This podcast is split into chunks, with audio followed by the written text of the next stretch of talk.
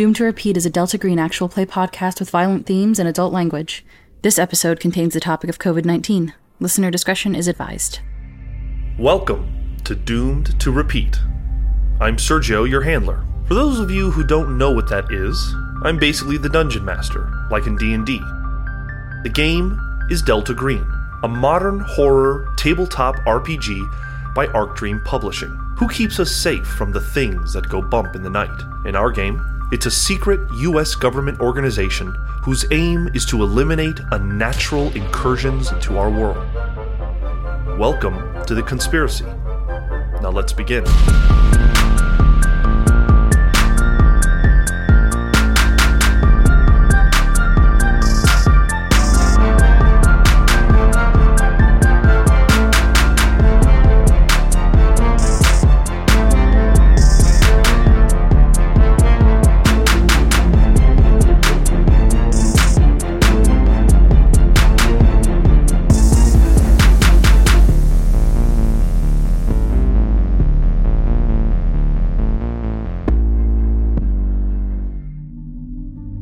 It's April 18th, 2020. Major cities across America have enacted quarantines to combat the rise of a disease called COVID 19 or coronavirus.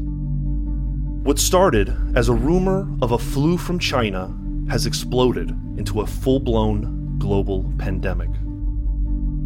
It's been about two weeks of real quarantine in America, and the halt of normal life is jarring. Reactions from Americans range from paranoia and depression to outright denial.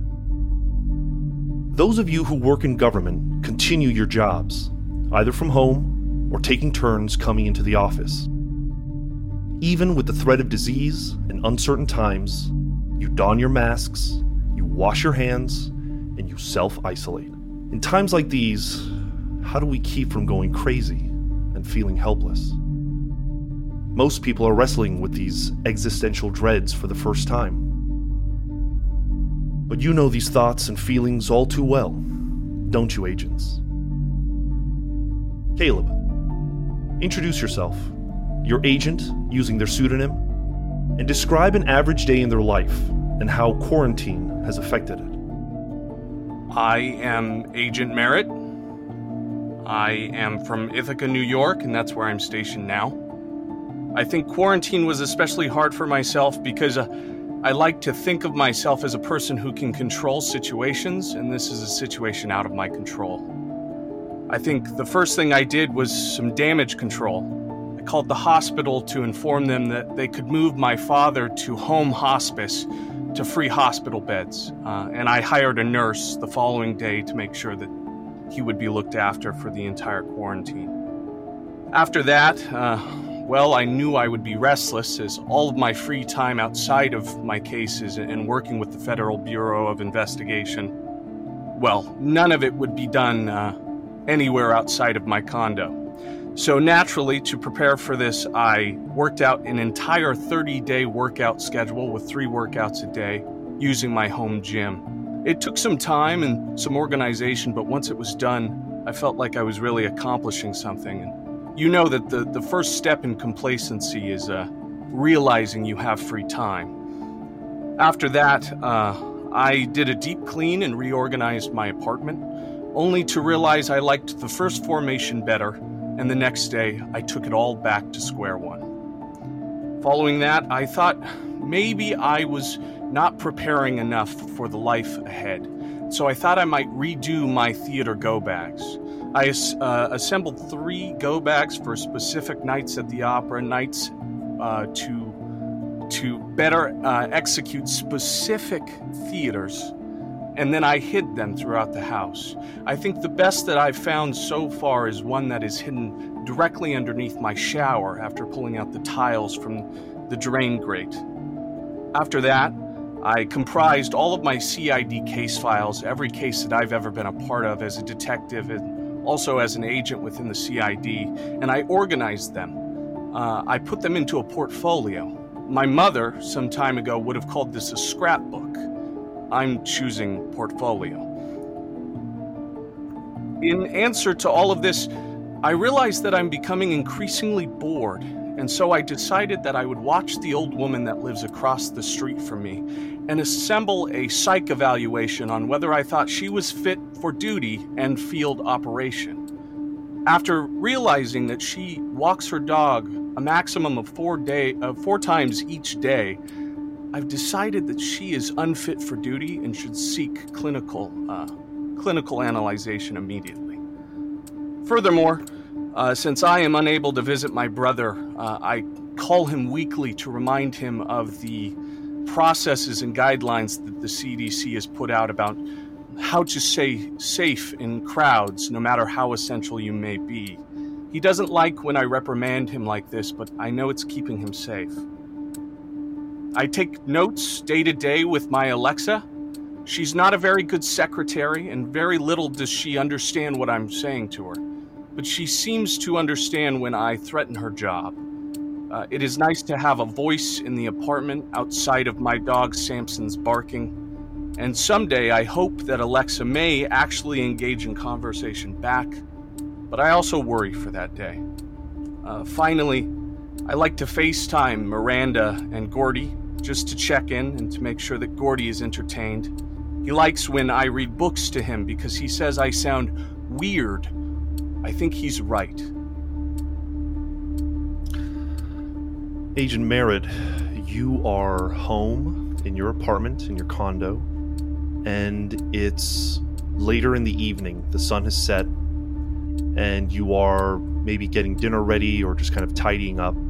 You hear Samson bark once, and then he's then you just hear him kind of whining. What do you do? I definitely pick myself up from uh, wherever I'm sitting and I walk over to Samson. I, am trying to ascertain as to why my dog is uh, upset.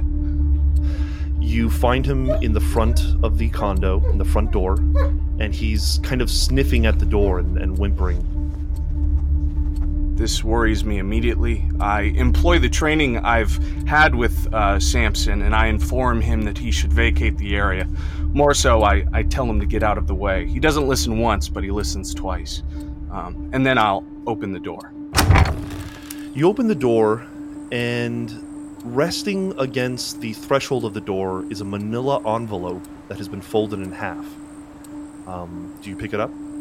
Yes. I, I have an inkling that I know exactly what this is, and I'm ready for it. I open it. You f- open it up, and sliding out are two things there's a flip phone and a slip of paper. You open the paper up, and you notice a familiar green triangle that sits at the top of the page. The rest of the page reads You are cordially invited to a night at the opera. There's a flight number and a time, and two sets of coordinates.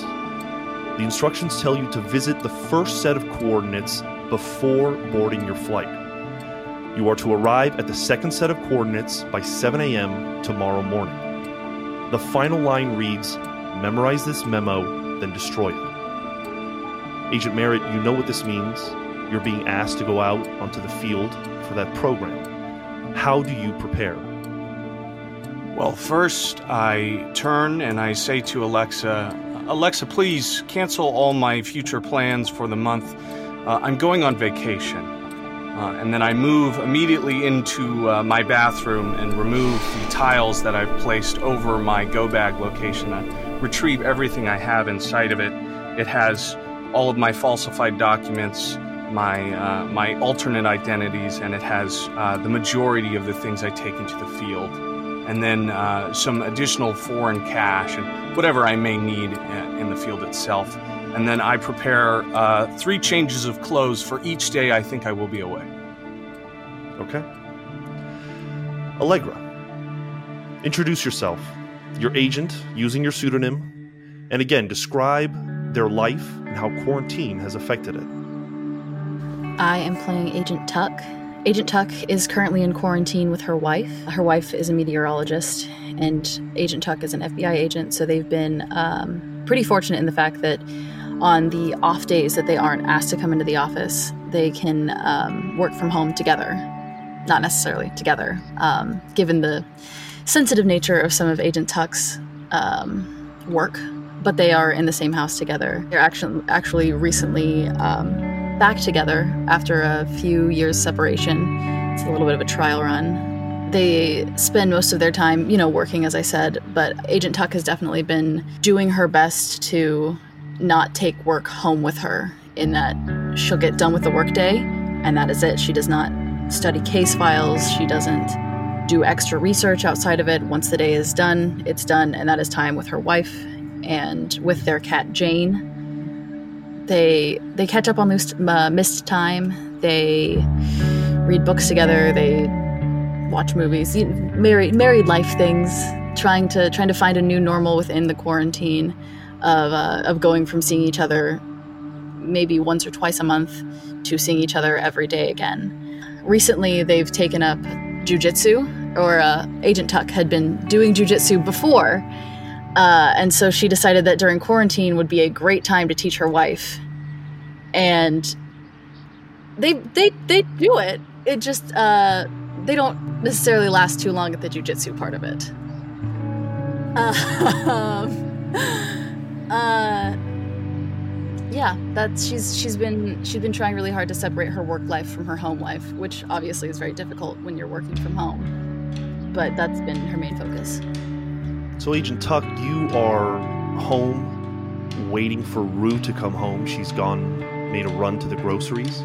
The sun has gone down, and she comes in. She's on the phone with her mother, and she's got two bags of groceries in her hands and she's kind of half talking to you, half talking to her mother. She says, "Can you believe that they're out of toilet paper? I, I these people are ridiculous. People were taking like four and five reams. What are they going to do with all this paper? Oh, by the way, this was found. I, I found this outside." She drops a Manila envelope in your lap. I'm going to set the envelope to the side, and I'm going to take the bags from her. Okay. Put everything away, and then if she, while she's on the phone with her mother, I'll go in the in the room that I've kind of claimed as the uh, as the jujitsu slash my office room, and uh, and I'll I'll, uh, I'll open the envelope with, okay. with my stomach. You step into your private jujitsu room and you open the envelope and you find the exact same things as Agent Merritt: a old flip phone that is fully charged and a slip of paper that has that familiar green triangle, two coordinates, and all the instructions that were were mentioned. How do you prepare? I'll memorize the paper as it said to, burn it, and then very slowly and with a lot of hesitation, start pulling out the clothes that I have separated from my normal clothes and putting them in the in the go bag that I already have packed. Just as you be, as you begin packing your bag, um, Rue steps in. She she gets off the phone with her mother. She's kind of in a jovial mood. She was kind of laughing with her mother about the ridiculous scene she saw, and she said, she she sees you packing your bags. Just where are you going? National security doesn't really take time off for a pandemic. Really? I thought I. I know. I know. They. Do you know how long you'll be? um, it it didn't say, did it? The the no. paper, no. No. Um, it didn't say. Probably a week, maybe two. I'll I'll let you know as soon as I know what's going on. There wasn't there was just enough information to tell me that I needed to go. It, she doesn't quite understand what you mean by that, but she comes over and she sits down by the bed and she says, I mean, I guess if they're calling you out during quarantine, it must be pretty important, huh? It has to be. Like there's there's no other reason that they'd call us in like this. She lets out a big sigh. She puts her hand on your hand as you're kind of putting some clothes in, and she just says, Well, just call me, okay? I will. I'll, every second I have. I'll call you when I land. I'll call you when I get to the uh, the location. I'll call you every night. I'll call you whenever you want me to. You just you you can call me too. I'll I really don't want to go. She laughs along with you and helps you start packing. Amanda. Hi. could you introduce yourself, introduce your agent pseudonym, and describe the average day in their life and how quarantine has affected it. Yes. Hi, I'm Amanda. I play Agent Boomer, and as of right now, Agent Boomer's life is very much on a schedule. It's up six days a week at 4:30 a.m., knocks out her workout, showers, gets cleaned up in her usually in a nice power suit, different colors every day to add a little flair. Got it. And then promptly, she always goes to the kitchen no later than 8:30 to 9 and makes about a small stack of pancakes. Different flavors either every day. Today it is red velvet. Uh, so she packs them up in a very nice container because before she goes to her work, uh, she will be dropping them off at her fiance, who is working at a hospital. So, unfortunately, they have actually spent some time apart. Uh, she's staying at her old place, and I'm staying at mine to keep uh, uh, contem- uh, to keep our uh, interactions to a minimum. So, as a way for us to continue, I always drop off breakfast. And since pancakes are a thing I'm very proud of, and I know she likes it, I went, I'll do it every day that I know she's working, drop off pancakes right in the front.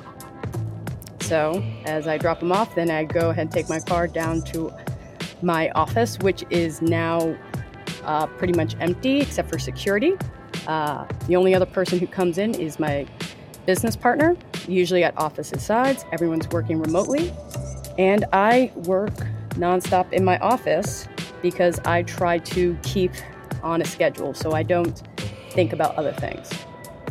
Uh, I do have a go bag, and that is mostly at my office to minimize other people from accidentally finding it, which includes uh, passports and a lot of cash that I pulled, and a gun that it is unmarked, hidden, because my fiance and sister hate guns in the house, so that's where that is locked in a safe behind a picture frame on my wall.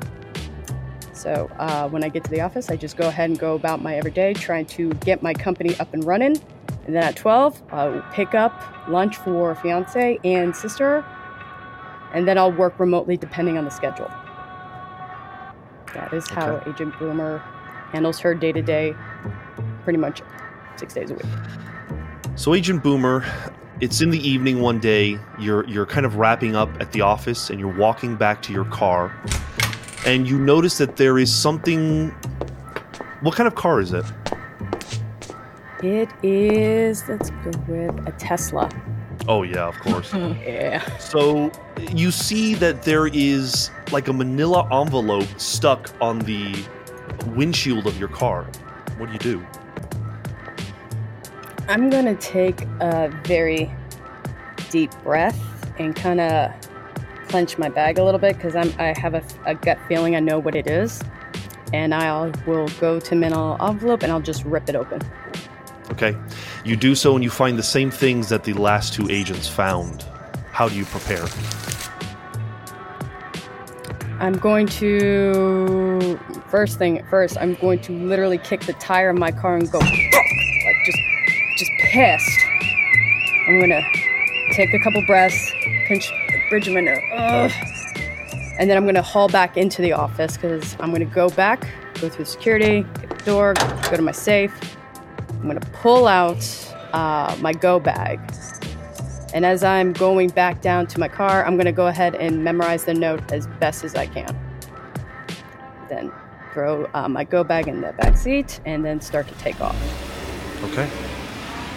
Aaron, could you introduce yourself, your agent, and what a day in the life is like during quarantine? I'm Aaron Pabst, and I am Agent Samael. I spend my days wandering the empty halls of the parish. The pews are empty. The confession booths are vacant. The coffers are draining. My extracurricular activities, the things that keep me sane and satiated, have all been shut down. I'm left with nothing but to sit in my office all day, sipping scotch and reading book after book after book, preparing for the things that I know to come. At night, they bring me their twisted and they're broken. They're screaming children. They're thrashing family members, those that are sick, with the things that no doctor can cure, the things that are worse than any virus this world will ever experience. Sometimes I can help them. Usually I can. At night I cry out to the Mother Mary, the Holy Virgin of Guadalupe, for lack of understanding of why any of this is happening. I call my daughter Ruth at their foster house. Parents turn me away. They don't think it's appropriate having me call so much. I am lonely. I'm scared.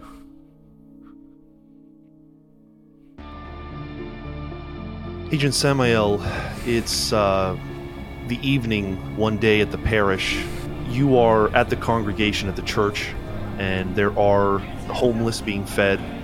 And as you're passing through them, one of the homeless men kind of checks you a little harder than you were anticipating. And as you back up, you see that he drops a folded manila envelope and he kind of half looks at you and says, I think you dropped something, Father. And he just kind of bolts out of the room.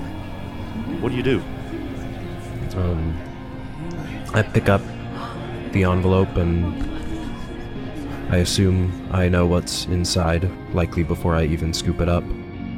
And without opening the envelope, I return to my office and I pack a small suitcase that I have ready, make sure that it's stocked with all the books I feel that I'm going to need. My favorite Bible, a cross, a vial of holy water, and a few sets of spare clothes. And then I leave, saying goodbye to no one. Eli, could you introduce yourself, introduce your agent, and what's their life like during quarantine? I'm Eli, and Agent Hyde is most likely wishing every day that she could be hitting Dawn Patrol in the morning with Pops, which is usually her morning routine. But since COVID's happened and the beaches are cleared and you cannot go out, she ends up moving in with Pops during this time because he's a little bit older and needs a little help around the house. So most of her day is kind of spent helping out clean the yard, fix the chicken coop out back that has been needing repair. Pops and her finally got around to starting back up on the project of building a small outrigger canoe out of wood.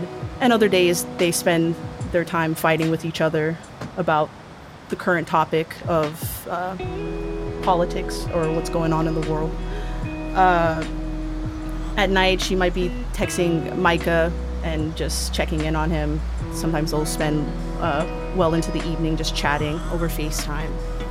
Agent Hyde, you are coming home from dinner with Pops, kind of walking up the street back to your home. The front door, so as you're walking up, you can see that the screen door in front of your front door has a manila envelope folded and kind of taped in between the screen door and the main door. And uh, Pops notices it and says, Were you expecting a package? She kind of like tenses up her face, but she and pulls the envelope off the door, um, and she says, "No, it wasn't. You want me to open it or do you? Uh, I'll I'll open it. It's probably for me. Um, I'll be right back." All right, I'm gonna I'm gonna get us some drinks. Okay, I'm gonna go inside and make us some. Sure. Yeah, that sounds good. Yeah. Um, she's gonna go up to like the room that she has in the back. She first like just tosses the the envelope on the bed, not even opening it. She kind of already knows what it's gonna be. She goes into her closet. She already has a to-go bag ready to go of all the things she needs. So she kind of also tosses that on the bed.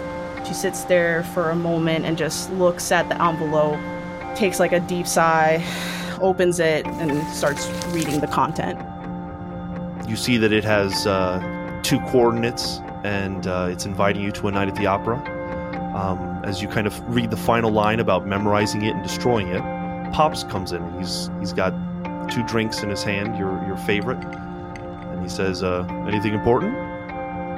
As he comes in, I crumple the note in my hand and kind of like put it behind my back, and I was like, "Uh, yeah, yeah, it, it will be, but it uh, it looks like I'm getting called in for a job, uh, so I I have to leave as soon as I can." Oh shit. Well, uh, I mean, I guess if uh, I guess if you gotta, uh, you know how long you'll be gone? Uh, I. Who knows? I'm not sure. I'll have to find out once I get it, but I'll let you know as soon as I can.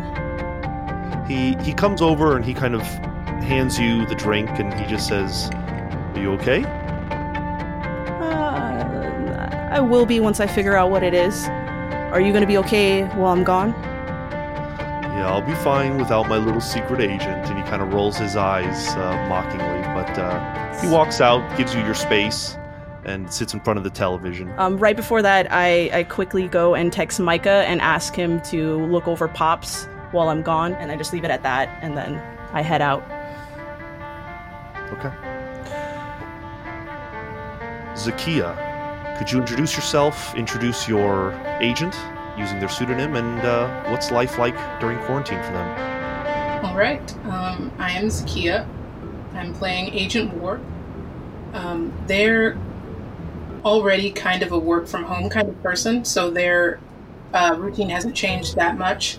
I think because they don't have the choice to go outside and wander, that's the stress is kind of increased. Um, so they've taken time to catch up on things that they haven't had time to do before. Uh, they're trying to catch up on popular culture they've missed. Lately, watching a movie from every year that is the most popular per genre. So today is The Secret Life of Pets 2. Um, and um, they recently stumbled across a wallpaper catalog from 1947. They're trying to, by hand, recreate that wallpaper on their kitchen wall to fill up their days. Secret Life of Pets in the background. And um, that's pretty much the bulk of it. They, you can only reorganize things so many times. Everything is already color coded. It's just this. Agent Warp, one day you step out, it's evening time and you forgot to check the mail, so you go to your, your mailbox. And when you open it, you see a manila envelope that is folded in half. What do you do? I'm going to dispose of the envelope it came in outside. Take the envelope to my cutting table, take a straight edge, and cut it by an eighth of an inch, and slide out the contents and read them. Same same exact thing, and there's uh, uh, also a flip phone. Oh. Yes. Okay. Yep. It's a. Yep. Okay. It's normal for people to have phones. I should have a phone. This makes sense. um, I take it and I start. That's my night is figuring out how this thing works. I'm just gonna burn the the actual note. Um, Okay. then I'm going to call Gratitude and tell them I probably won't be able to visit them. I know you don't want me to visit you, but it'll be a while before you see me again. I will try to call you. Do not ignore me. And I will call Dr. Byrne and say uh, we will probably have to move towards something that everyone is calling Zoom. I hope that is on this new phone I have. I will let you know soon. I will refill my prescription and start packing everything in order of color, weather, and functionality. And pack a swimsuit because I read that you should always pack a swimsuit. So, Agent Warp, this actually goes for all the agents. As you guys are packing, some of you get the idea, some of you don't. But if you were to check the flight number, you'd see that the time is basically a red eye in your part of the late at night or some awkward time. And if you were to check this, the, the coordinates, you would see that the first one seems to be somewhere close to the airport um, that you are, will be leaving from. And the second coordinate seems to be some piece of property in Lansing, Michigan. You get ready, you go out, And the first thing you do is you arrive at that first set of coordinates, and you find yourselves in your own parts of the world at a medical park. And though it's the middle of the night, one of the doors is open and the lights are on. You walk in, and you are greeted by two individuals wearing blue suits. These are pressurized, heavy duty biohazard environment suits. It feels a little extra, but you go along with it. They confirm your ID, they sit you down, and they explain they are going to test you for coronavirus. They take your temperature, they swab the inside of your mouth, and they study the sample under a microscope. Can everyone please make a luck roll?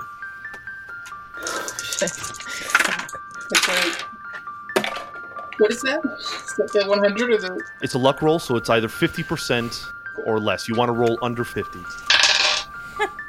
Oh, boy. Motherfucker. Everybody has coronavirus. God dang it. I had who failed 40, and who succeeded? I had 45. succeeded. I did. Let me let me let me just hear whether you succeeded or failed. So Caleb, you succeeded. Yes. Allegra. I crit failed with a 55. Oh. oh. Yep. Oh. All right. Oh. Amanda. Oh, I failed with a 92, y'all. Ooh. Okay. Aaron. I succeed with a 24. Eli. Uh, I succeeded with a 45. Okay, and Zakia. I succeeded with a 22. All right. Um, Allegra, Amanda, thanks for playing. Hi. I was like, So, those of you that failed, make a note of it. But even so, after a few very tense minutes, they turn to you and they congratulate you. You have all tested negative for the virus. You are shuttled to the airport, and sure enough, your tickets are waiting for you at the front desk. The airport is empty, devoid even of employees, just essential crew. You're the only person on your flight, and when you land in CRI Airport in Lansing, Michigan, you're the only person in the terminal. You collect your bags, jump into a cab, and head to the rendezvous point. Could I ask everyone to again make another luck roll? Yeah. New dice this time. I gotta work this time, y'all. Don't be assholes. So, who crit succeeded? Anyone? Who succeeded? No one succeeded? I did. Third. Oh, no, I hold on. succeeded. Everyone say their So- numbers. Sounds like Eli succeeded. Who else? Allegra did. Allegra. Sir, Um, who was? Yes, go ahead. uh, what is it if you get a 50? Um, a 50 is a success. Okay. Thank God. Uh, who's late? Sounds like Merritt, Yeah, I failed. uh, Samael, Samael fails. and Zakia as well. Also failed, yes. Okay. No one crit failed, right? No. Okay, good. Those of you who arrive on time, it's 7 a.m., a crisp 55 degrees outside, and you're standing in the parking lot of a hot tub store called Lifestyles Hot Tubs. Those of you who arrived on time, could you describe what you look like to the other three agents? Uh, let's start with uh, Eli. I am. I have long uh, black hair. I'm not. It's not uh, done up like I would if I was like on base. I'm actually not. I'm wearing actual casual clothes, so I'm just wearing like black jeans and just a shirt. Uh, I'm not wearing the jacket. I have it kind of slung over my shoulders. You can see that I have uh, a full sleeve on my right side, is uh, a, a full Polynesian sleeve, and on the left side on my forearm I have this like rabbit that's like kind of running outstretched, and on top of it it says "Rabbit is good, Rabbit is wise" on the bottom. She's kind of got a, her arms kind of crossed, kind of just leaning back against the the door of this hot tub place, just kind of watching everybody who's slowly trickling in. Allegra. Uh, Agent Tuck is probably about five seven. She's got uh, brown hair that's up in a up in a pretty high ponytail, hazel eyes. She's uh, she's also wearing dark jeans uh, and a light blue button-down shirt with the sleeves rolled up over the elbows, and oh, what are they called? A pea coat that's kind of like half on, half off, as she's trying to text with one hand and keep her bag on the other shoulder and like tr- just trying to juggle like three things like a dork. She knows if she calls her wife right now, her wife will still be asleep and her wife will be mad. So she's just trying to tell her she's safe and then sticks her phone in her back pocket and finally kind of gets everything else wrangled with her her coats off and her backpack's back on again. And she kind of nods to hide as she walks up. Amanda. uh, Agent Boomer coming out. Uh, she is wearing a little bit of a rumpled, uh, very nice uh, white crisp shirt. She does have her black jacket, very nice uh, black pants, leather shoes. Uh, her watch is showing she is carrying uh, basically uh, a very nice, high fashionable like laptop bag and her other work bag. She has a Bluetooth and she's kind of sticking her finger up at the other agents like one moment as she's wrapping up a phone call uh, just basically wrapping up a business call and then uh, hangs up recognizes somebody looks at tuck kind of hesitates but um, kind of does like a friendly nod gesture to them. Tuck's gonna go hug her. Oh. and uh, Boomer's gonna kind of stiffen for a second, but she she's gonna go ahead and relax and like reciprocate the hug. But it does it does take her a second to be like, oh, Well, that's Hey, cute. Sorry, do you want a hug too? I'd rather you not touch me. That's fair. You look around this building and you notice that the front entrance is a pair of double doors that are tinted glass, and there's a buzzer with a white piece of paper taped over it, and it reads box office. What do you do? I'm gonna look at Tuck, and I'm just gonna be same shit. Nod towards the door, and then I'm just gonna go towards it. just gonna be, go ahead, try to open it, knock on it, ring it, whatever. Okay, so Boomer, you're you're you're pressing the buzzer. Yes. As soon as you press it, just a moment later, you hear a woman's voice on the other end say, "Sorry, we're closed." I'm just gonna nod. What do you do? I'll, I'll go push the buzzer too and say, uh, "We were told to meet here to um, head for the opera." You finish the sentence, and a beat later, the buzzer goes off, letting you into the door.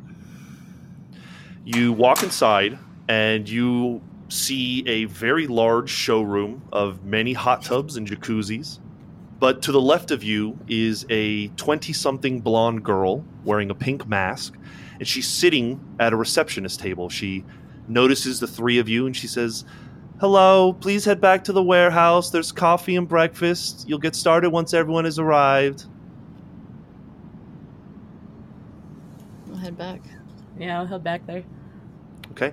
You begin moving. You walk through the showroom floor, weaving your way past jacuzzis and hot tubs, and you find the back. There's a, a large uh, warehouse room that is cluttered with mechanical pumps and hot tub frames and general storage shelving. In the center of the space are six folding chairs, spaced equally apart by six feet. A small desk with a chair is positioned in front of the chairs. There's a folding table to the side with a cardboard coffee traveler and a pile of donuts and muffins. What do you do? I Go check out the muffins. I'm also gonna check out the coffee for sure.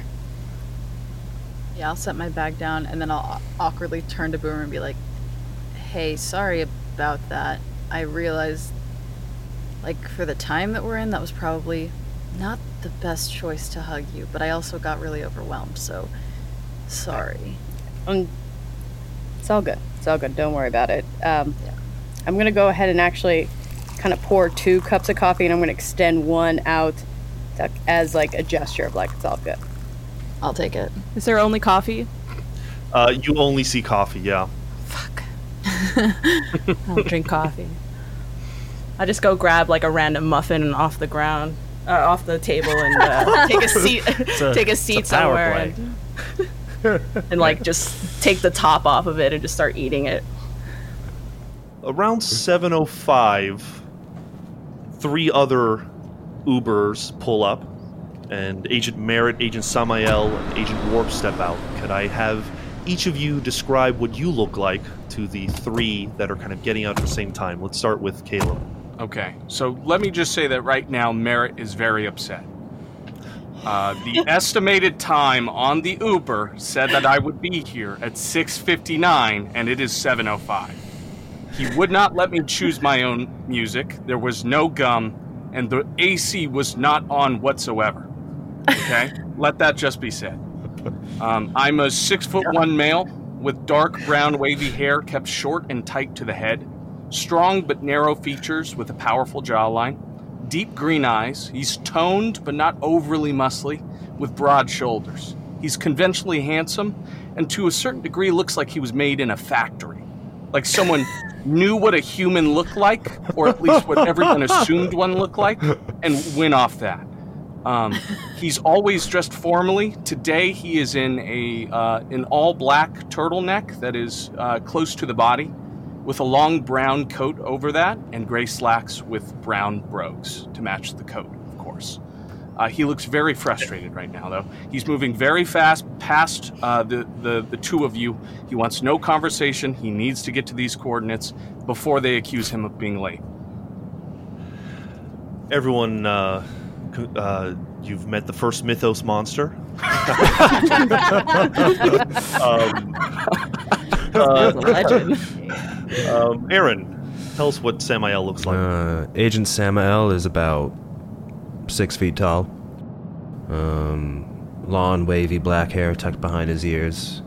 Short, well trimmed black beard. He has very gaunt, very gaunt facial features, very high cheekbones, uh, sharp nose, deep set, sparkling green eyes, dressed in all black, with a white collar strapped around his neck. And uh, Zakia. Agent Warp is also feeling upset, uh, maybe more anxious. She should have been here at least 300 seconds ago. Uh, she is a thin, dark skinned granola bar of a woman. Her clothes look homemade. She's got a purple turtleneck with a dress that starts as overalls and becomes a long to the floor skirt. Uh, she has black braids that stop right after her ears. Uh, one of them is dip dyed blonde and she's wearing rose colored flip up shades that are currently flipped up to show her prescription. She's carrying an absolutely stuffed backpack, and in her hand, she has a drop spindle with a little bit of yarn wrapped around it, and some more wool in the backpack in case she gets bored. And she is full on Naruto running behind Agent Merritt. And I would imagine Agent Samael is not moving that fast at all. No, he sees them both run in and he's just kind of like, kids? You, all three of you, are standing in front of the the uh, the store, and you see the same thing as the other agents: a slip of paper that reads "box office" above a buzzer. Uh, real quick, I look to Warp, uh, trying to be polite, but I'm sort of heaving from the super white fast walk that I did to this door. I go, uh, if I may, I am going to take precedent, and I press the uh, buzzer. You hear a female voice say, "Sorry, we're closed." And I, uh, I make sure to uh, preface, oh, I'm sorry, I was under the impression this is where the opera tickets were sold. You hear the buzzer go off. You are allowed inside. Perfect. Uh, the three of you step inside. Uh, you see a young blonde girl wearing a pink mask. She says, Hello, please head back to the warehouse. There's coffee and breakfast. You'll get started once everyone has arrived. Perfect. Thank you so much. Like her. Uh, she smiles at you, uh, Agent Samael. Smile and nod back and continue on. As you kind of give her a smile and you walk on, you notice that she immediately stands up, grabs her purse, and walks out the front door and locks it. Aim. You head back into the warehouse. You see the uh, three agents Agent Tuck, Agent Hyde, and Agent Boomer. What do you three do once you are inside the warehouse? I think Merritt, as soon as he enters the room, he sets his leather duffel bag down where it's appropriate and then hangs up his coat. If there's a coat rack, it goes on there. If there's something else that suitably looks like a coat rack, he's very upset. He puts it there and he's almost uh, praying that that jacket doesn't get hurt. But then he turns to address everyone else and he says, let me just be the first one to say that uh, no Uber should be trusted in Lansing, Michigan. I'm appalled. I'm also Agent Merritt. It's wonderful to meet you all. And he goes dr- immediately to the coffee and he pours himself a pure black coffee. I'm just gonna look over at Boomer and raise my eyebrows. I'm gonna acknowledge that and be like, wow. The man's got an initiative. You gotta give him credit for that. You guys are late. It's don't blame it. It was Just so you know. Yes, um, very sorry for being late. Um, hello, nice to meet all of you. Y- yes, hello. And she goes to hold a, hold a muffin so there's something to do with her hands. this is good. Agent So- Samael, did you want to describe what you uh, what you do in the moment when you first arrive? Oh yeah, I'm definitely. Um, I look at the coffee and I shrug my shoulders and I say, "Nah," and I pull a little flask out of kind of my front pocket, unscrew it, and I just take a big old fat gulp, gulp, uh, and then and then I eat a muffin. Oh, man. I see him uh, taking a sip out of his flask, and I'm gonna just kind of motion to Tesla. Hold on one second. I'm gonna kind of walk right over to him and be like, "Hey, uh, do you mind topping me off really quick?" No, step my. yeah, I guess up. I can spare a little. I think Say that uh, Agent Merritt is watching this from the table and taking extensive notes, just writing down these things and and just sort of noting as soon as the flask goes into uh, Boomer's drink. And he speaks up and he says, "I know this is a bit of a formality, but is there any way I could get all of your uh, handles uh, so that I have it for my notes? Uh, it, it doesn't have to go in any particular order." Actually, if you like, we could have you two over by the uh, drinks. Uh, why don't you fill us in? What's your uh, two handles? I'm Samael. Samael. All right. Pleasure to meet you. I'm Merritt. Uh, uh, you can call me Boomer. I take a nice uh, gulp out of my coffee. Boomer. Charming. I love that. Anyone else? No particular order. If you like, I can just call on someone. I'm gonna wait. I'm just gonna wait until he makes me. Okay, fair, fair enough. I know that these interactions can be a little bit awkward. Remember that we we all are operating as a team, and the sooner we get to know each other, the better we'll do, right? Uh, how about you, uh, uh, the young woman with the backpack there? Uh, you were running with me earlier when we were late because of that despicable Uber. How about you tell me your handle? Agent Warp. Warp. Perfect. Pleasure to meet you, Warp. Uh, and uh, yourself over there, you don't like coffee, you're eating the muffin top. Uh, your handle? I like look over at him and like stare him up and down for a second, and I'm just like, uh, I'm Hyde. Hyde. Understood. Nice to meet you, Hyde. Merritt. Um, and that leaves, uh, well, uh, how about yourself in the peacoat? Agent Tuck. And your Merritt, yes, as you I- said four times. And Merritt, Uh, good. Great, Uh, five. I mean, yes. That, that, that makes a, a full team here, don't, don't we think? Agent Hyde. Um, does your name uh, refer to the noun like skin or the verb like conceal? I was wondering the same thing. It's more of the the character in the in that book. Um, Oh. I don't remember what it's called. Dude uh, drinks the potion and, and shit. You know, turns Yes. to the other Right. one. Oh, I thought it was a Not too reference to yeah. that 70s show. Yeah. Dr. Jekyll and Mr. Hyde. Oh, I see. I'm like watching him write notes in his notebook. I, mean, is it necessary to write notes? Uh, yes, so that I can, I can, so that I can look at them later. So, so I have full information. I, I was wondering, why did you choose uh, such a name? You, you don't have to give any personal information. Of course, that doesn't uh, refer to anything in the handbook. But I'm interested. Why Hyde? You, you don't look the literary uh, type. Um, what's the connotation? That was a little harsh. I'm sorry. First of all, I- I, I- I I read a I read a lot. Thank you. Okay. Um, Uh, it's a, just a nickname I got uh, from some friends. Um, sometimes they prefer me when I drink over when I'm not. Ah, So they call me Hyde. I see. Yeah. That makes a lot of sense. Sure. The uh, awkwardness in the room can't seem to get any worse. Stepping in from an exit door that leads to the backside of the building is a woman wearing a blue face mask. She's just hanging up from a cell phone call, and you can sense she's a little frazzled. She's 5'5, white, looks to be in her mid 40s, wears a burgundy pantsuit that seems like it fit better about five years ago, and has soft, graying brown hair that halts at her shoulders. A civilian would mistake her for your average soccer mom, but you can tell that she carries herself with the confidence of a special agent. She stops behind the desk and takes the time to acknowledge each of you with her piercing brown eyes. Hello. You can call me Agent Mallory. I'm your case officer. Can I have everyone sit down, please? As you sit, she continues. I appreciate everyone showing up, even with all that's happening out there.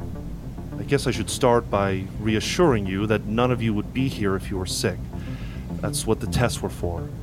So, everyone should feel safe to take off their masks if you want to. I, I know I do, and she does, in fact, begin taking off her mask. Does anyone follow her? I don't. I don't. You know, they say you're supposed to leave it on, even when you test negative, rather. That's what they say, but I've been wearing this thing since last night, so pardon me if I need a few minutes. I'll keep my distance, okay? Oh, I, I also want to say that um, this briefing isn't related to the disease, so as far as we know, it isn't unnatural. Just a good old fashioned outbreak that we have to work around. So, about the mission at hand. I think I should start with some background. In 1955, a researcher for the program named Daniel Freiss had a psychotic break. He attacked and killed many members of his own research team. Freiss was apprehended, but not before he set fire to and destroyed the majority of agency intel that was acquired since 1920. That's nearly five decades, including World War II, gone in a flash. Since that time, preceding directors have maintained a strict bang and burn policy. Case files were never archived, debriefings rarely recorded. We've been mowing the grass for over 60 years, and we're no closer to stopping our enemy. No closer to being able to anticipate their movements or understand their larger motives. Hell, we each in this room have our own unnatural experiences. But who among us really understands what we've seen? If you're in the game, you understand that this is not how you win a war. The director's office has decided that if we don't learn from our history, well, you know the rest of the story. Operation Perennial plans to rectify this. While the world quarantines, we will be gathering intel and forming a dossier of historical accounts that put the vectors we commonly face into perspective. You'll have free range to travel where you need and do the research you think is priority. Uh, my number's been programmed into those burners, so keep me in the loop when it's necessary. Now, I have good news about the operation, and I have bad news. Which would you like first? The bad. The bad. I'm glad you're all unanimous on this at least. The bad news is this is an ongoing operation, which means as lead surface, you will be expected to return to the field. No questions asked. Fuck. I don't have expira She pauses at uh, at uh, Boomer's outburst, and she continues. Look, I don't have an expiration date, so don't ask for one. But until further notice, this will be your only assignment within the program. The good news is, yes. The good news is, Perennial's op tempo is high priority but low risk. You'll be working without time constraints, and the budget is generous. This isn't our average operation, folks, okay? You're here because the DO personally selected you. If you're looking for a chance at upward mobility, this is it. She reaches into her bag, pulls out a stack of cards, and walks over to Agent Tuck and says, Could you pass these around, please? She hands them to you. Uh, I'll take a look at them. Okay. Are they all the same? They're all basically the same. Uh, she continues and she says, These are ID badges and debit cards. Everyone gets one of each.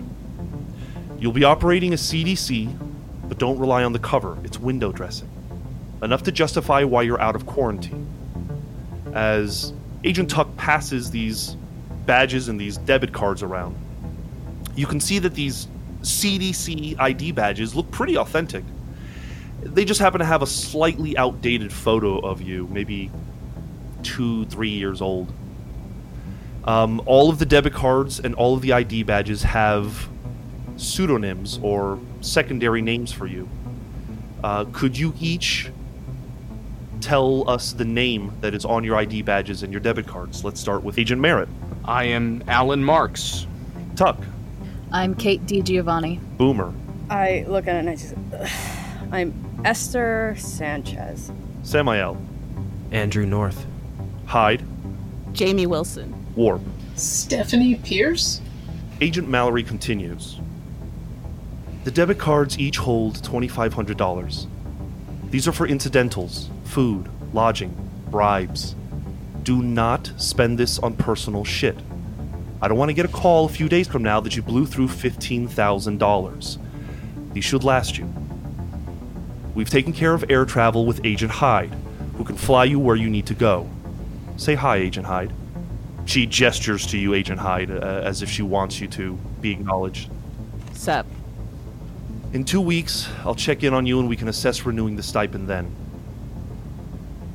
She kind of stretches for a moment. You can tell that she's probably been working on putting this together for a little while. Still seems to kind of be in the in the works of putting the last touches on it. She continues and says, "Look, I understand that this is all very obtuse. How does one pursue intelligence gathering if you don't know where to look? I hope in time you will come to appreciate how much tooth pulling I had to do to get what I have for you today. So in 2002, we finally began enforcing recorded debriefings and the archival of case files. We've compiled these cases onto a experimental server. This server is not technically connected to the internet and by all accounts completely untraceable, thanks in part to our new encryption system designed by our own Agent Boomer. Say hi, Agent Boomer. Hello. There's 20 years worth of case files on there, so you've got plenty of material to start with. There's also a separate file listing every known green box in the country. It's not complete, but it's become common practice for agents to lead their research in these green boxes. So we're hoping a lot of the legwork will just be getting to them. Okay, so that's one starting point. Then there's the infamous Daniel Freiss. Again, I was not provided with records, but the DO suggested looking into the name as it may turn something up. Freiss would have been hospitalized, likely in a naval hospital. Hospitals, especially the mental kind, keep records. No one's ever attempted to go after Freiss's records, but if he spilled the beans, it might be in those files. Finally, um, there's something that came across my desk yesterday that might be relevant, but it's time sensitive. A former agent named Clyde Bauman died of a heart attack in his apartment two days ago. Bauman lived here in Lansing, and I was going to put local agents on it, but I figured maybe the new research team would be interested. Uh, here's a write up about what we know about him. And she takes a single sheet of paper that has a little um, uh, a house key taped to it, and she, hand, she hands it to Agent Merritt. Agent Merritt, let me share with you uh, this handout. Give me one moment. Okay. I'm sorry, you said he died two days ago? He died two days ago. Agent Merritt, could you do everyone the favor of reading what the report says? I sure can. Summary of a report on Clyde Bowman. Date of birth 328 1945. A family, wife Marlene, 820 1948 to 11 2 2015. A daughter, Sharon, 9 12 1967. And son, Michael, 7 28 1974. Occupation Bureau of Internal Revenue, later IRS. 611 1965 to 9 1 1999. Retired as Assistant Deputy Commissioner for Operational Support.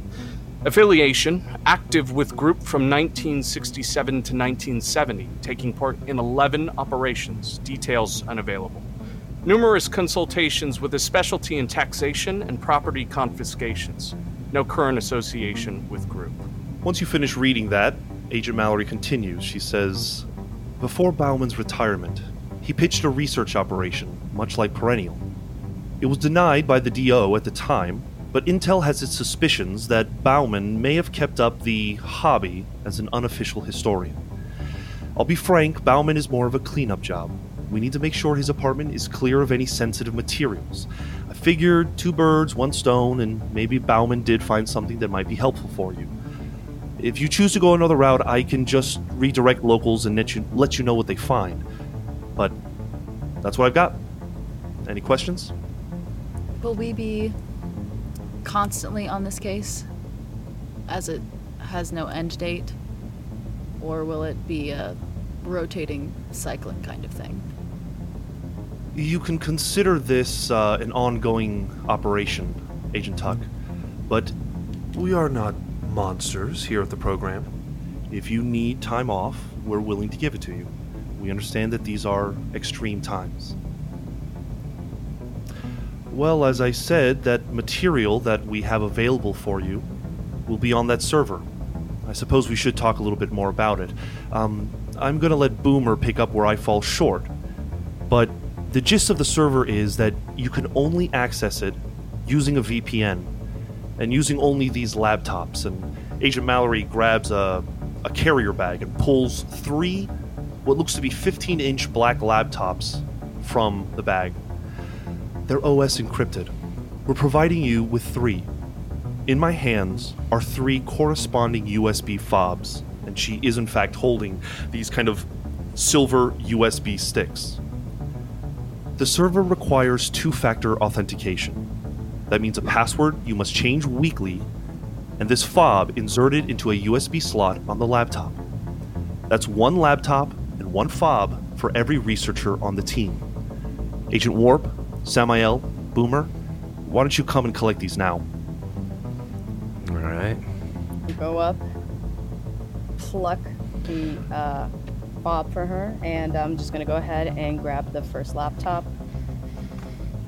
Look at it, be like, eh, it'll do, and I'll go and I'll go back to my seat and I'll just pout like a child with my mask on. You're gonna have to show me how this works. Merritt takes his pencil and raises it in the air like he has a question for Mallory, and he waits patiently. As the researchers are um, grabbing their laptops, she says, uh, Yes, uh, Agent Merritt.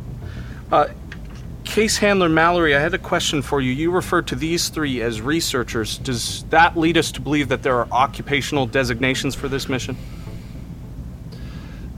That is correct, Agent. Um, we've decided to bring on three researchers and three security team. Agent Hyde, Agent Tuck, Agent Merritt. The three of you will be watching these folks back while they do their research. Is that understood? Absolutely. Uh, I have one further question, if you're comfortable, Mallory.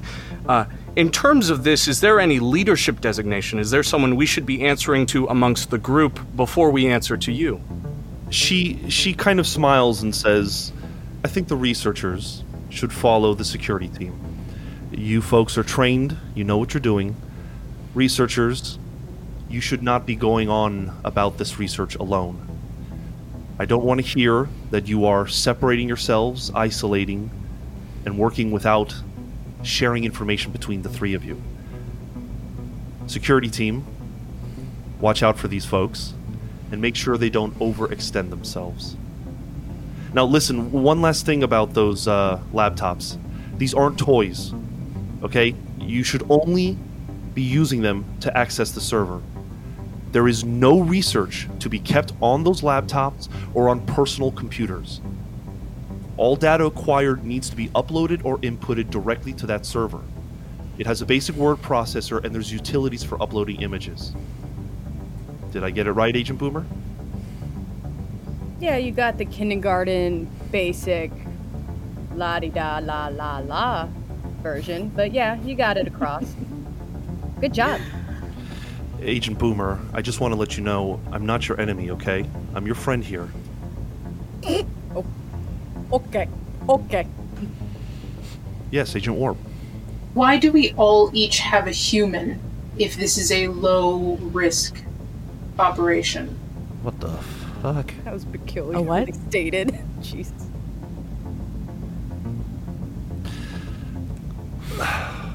It's it's like this, folks. The ultimate purpose of this operation is to establish a database that field agents such as yourselves can pull from in the future. We also recognize that a lot of the intelligence you're going to be gathering is dangerous. This stuff, the truth of it, it's lethal to the human psyche. What's more is we've come across memetic and informational hazards before. So, again, you should not be taking on this research alone. You need to be sharing it with each other. Does that clarify?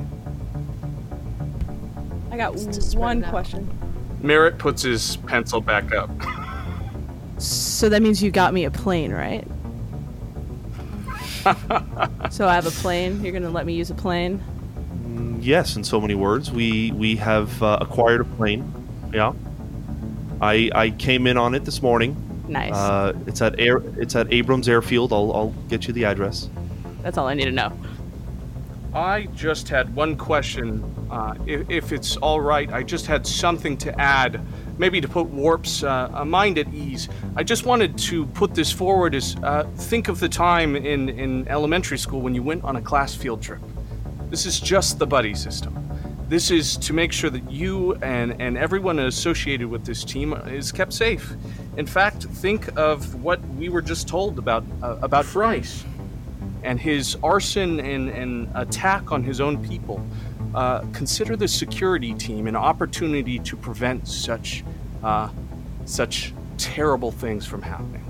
We're just here to help. Hold so on. Don't safe. bullshit the woman. I mean, we're not going picking daisies. Let's be for real. It's it's okay. The example is lost on me. I did not attend a public elementary school, so it's fine. Well then. All I'm trying to say is we're here to watch your back, and we're going to take care of you, uh, r- regardless. Whether you need it or not, we're, we're here to assist. Warp, you ever hear Seems the phrase safety in numbers? Yes. There you go. Just leave it. Just leave it at that. Safety Yes. in numbers. Exactly. Safety in numbers. Well, Mallory, you've answered the question for how we deal with digital information, but you need to understand that that's not how I work. I write things down, I read books, I'm old fashioned. What about that? I don't want to be typing everything into a you're laptop. old-fashioned, uh, Agent Samael, but this operation cannot risk dangers of information being left in regular old books. If you find things such as artifacts, such as tomes, such as who knows what, catalog them, photograph them, contact me, and we'll decide what to do. We have an air team that could possibly fly things out if you find them. We have places to put those things. We don't want to destroy things. We're past that phase of our agency's career. If you find something that is important, research it and input as much of it as you can up into the server. Otherwise, it needs to stay where you found it, or you need to put it into a green box for one of us to collect it later. Does that help? Understood. Will we have to depend on Ubers anymore? Oh, thank you, Warp. Yes. She smiles and says, You were late too, huh? Um, look, there's a, a black Chevy Suburban out back. It should sit you all comfortably. Who wants to drive? And she holds up the key. I'll throw my hand up. Okay, she tosses it to Agent Tuck. Catch him. Is there anything else? Yes. Uh, in in terms of uh, requisitions, I know we were given those debit cards. Uh, is that to be used for our our uh, physical stay when we arrive there as well? Our hotel hotel plans, all of those accommodations. Yes, I said that already, Agent Merritt. Yes, I'm just trying to clarify whether I should start the budget now or later when we attribute all funds. So if this is our final amount, I, I will make sure that that's uh, uh, properly accounted for. It is not. In about two weeks, when I check in with you, we can assess whether you need to increase the stipend. I think we can get by. I, I'm pretty good with these things. This should service us just well enough if we keep a good eye on our uh, accounting. Ladies and gentlemen, I just want you to understand that I am your friend. I am here to help you. What we are endeavoring on is important. I think so. So, follow the security team's lead. You'll be fine.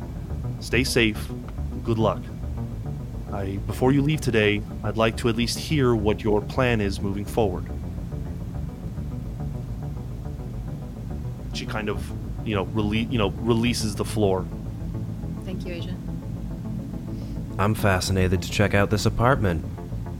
Yeah, I'd, I'd like to see what Agent Baum's getting up to. I think that's a waste of time. And why is that? Really? Do you have a counterpoint? Well, I think we should go somewhere else. As far as Mallory said, it's a cleanup job, more or less.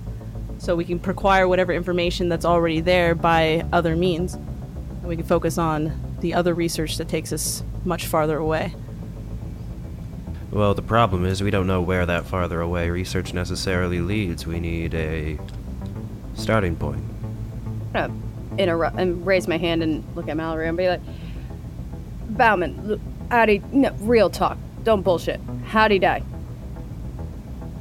And like heart attack or like decapitated, sucked through a portal through hell type heart attack. What the coroner of Lansing, Michigan says is that he died of a heart attack.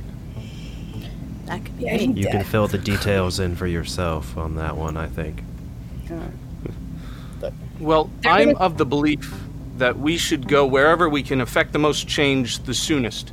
Um, uh, and the sooner the better. Uh, if we are in a place that is locally in need of our help, we should do that before moving anywhere else. It's just the most logical thing.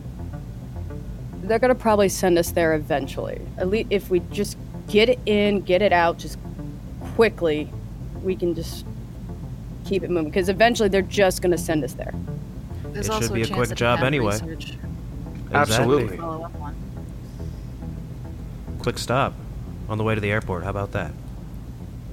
If it's a cleanup Yes. job, it won't take us long anyway. Depends on how much we have to clean Sure. up. I guess if that's the You're fast behind the wheel, right? I can get us places. That's I don't. Yeah, get us in, get us out. Let's go. Hyde can get us in the air quicker.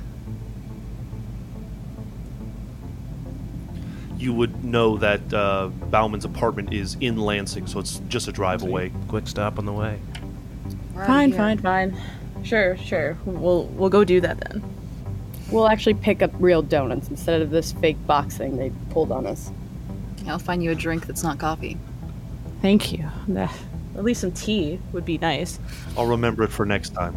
We're, we're in Michigan. What's what's uh, Lansing, Michigan's marijuana policy again? Somebody remind me. Is it pro or I mean, it's Michigan, so I doubt that.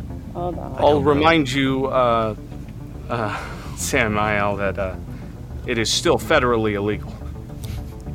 right? Yeah, because federal laws are always real logical.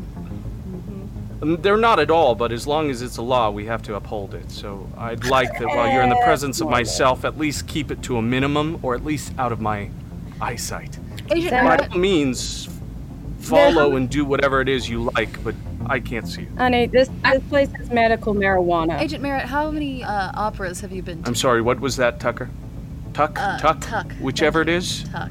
Tuck. I apologize. I will write that down. Tuck. Agent Merritt, exactly how many operas have you been to? Uh, exactly one. This will be my, uh. Well, I don't know. Can you call your inciting incident your first? Um, i- if you can, then one. If you can't, then zero. No, it doesn't count. The law's your.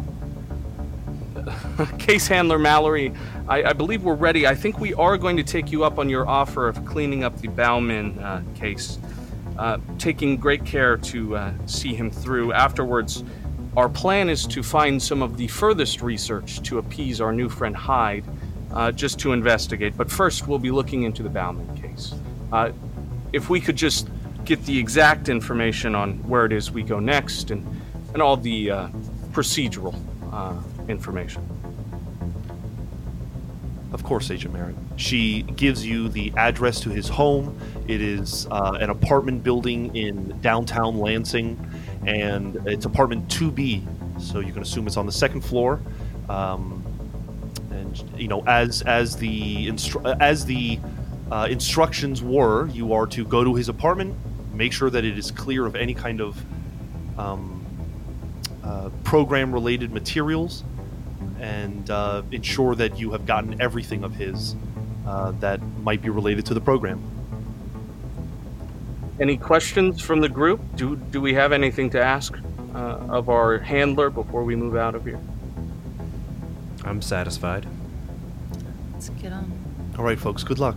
And she gestures for you to exit through the entrance that she came in. As you begin making your way, she speaks up and says, "Uh, Agent Tuck, Merritt Hyde, can you stay back for one oh, moment? y- yes, of Yeah. course. I'll I'll pass the keys off to Boomer so he can Sure. open it up and get everyone in. the three researchers step out and she continues and says, Look, I know that this might feel like babysitting, but I consider you to have the most important job of all.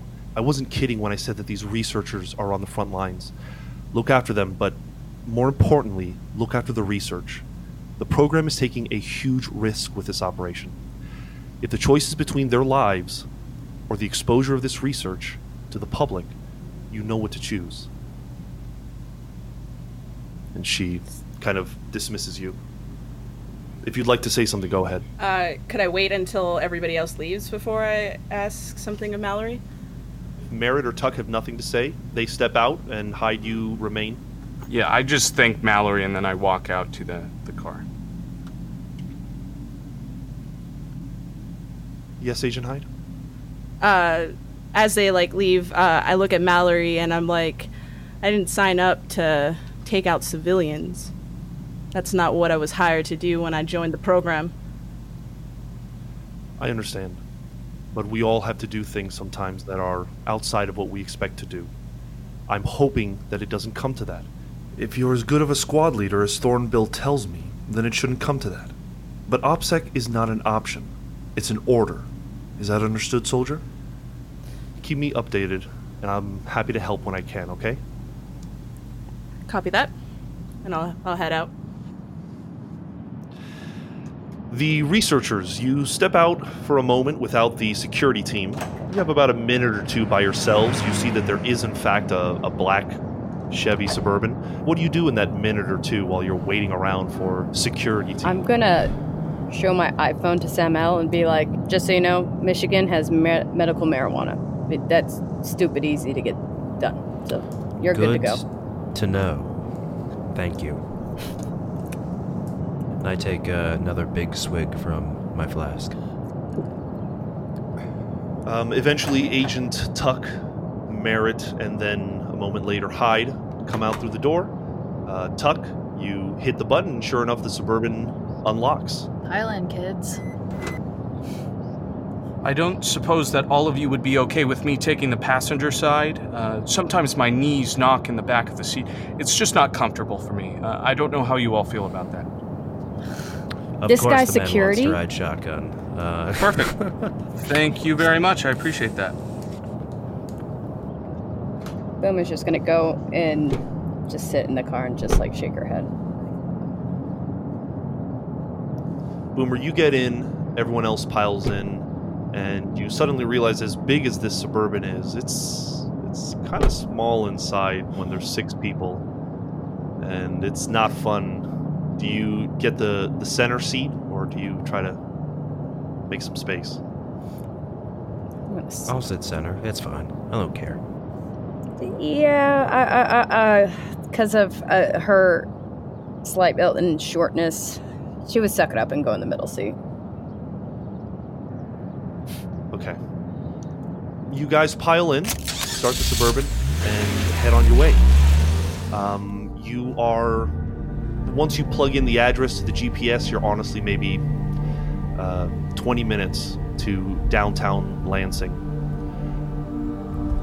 In fact, I'll even say it takes about 15 minutes because the city is basically completely empty. Very few cars, very few pedestrians. Um, the city of Lansing is far from a metropolis. It feels like if Main Street USA just decided to keep growing a couple dozen blocks. There's a few high rises, but most of the buildings are squat and brick. Um, perhaps a few weeks ago, the place felt more like, you know, metropolitan, but now with nobody around, it's it's a ghost town. By the time you arrive to the address of Bauman's apartment, the sun has disappeared behind some clouds, leaving a dull gray light. You um, know his apartment is on the second floor, and you have parked on the street. What do you do? There was a key on the note, correct? And Merritt still has the note? Yes. I think you're in control here, Merritt.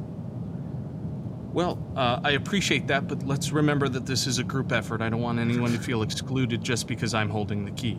Um, there's one thing that I would like to establish before we go inside, and that's one we should have an entrance and an exit, and neither should be the same.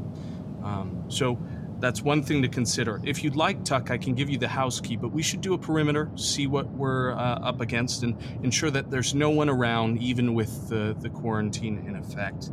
And then we can go uh, go forward. While he's talking, I get out of the car and I just start walking inside. I follow him. I'm gonna go towards like the back. I am making a note of that. Not plan makers, these, huh? I was listening. Thank you, Warp. I appreciate that. That that is showing a willingness to work together. Three of the agents jump out. The other three kind of put together what's happening. And I think we'll find out what happens next time in our next episode. I think this is a good place to stop.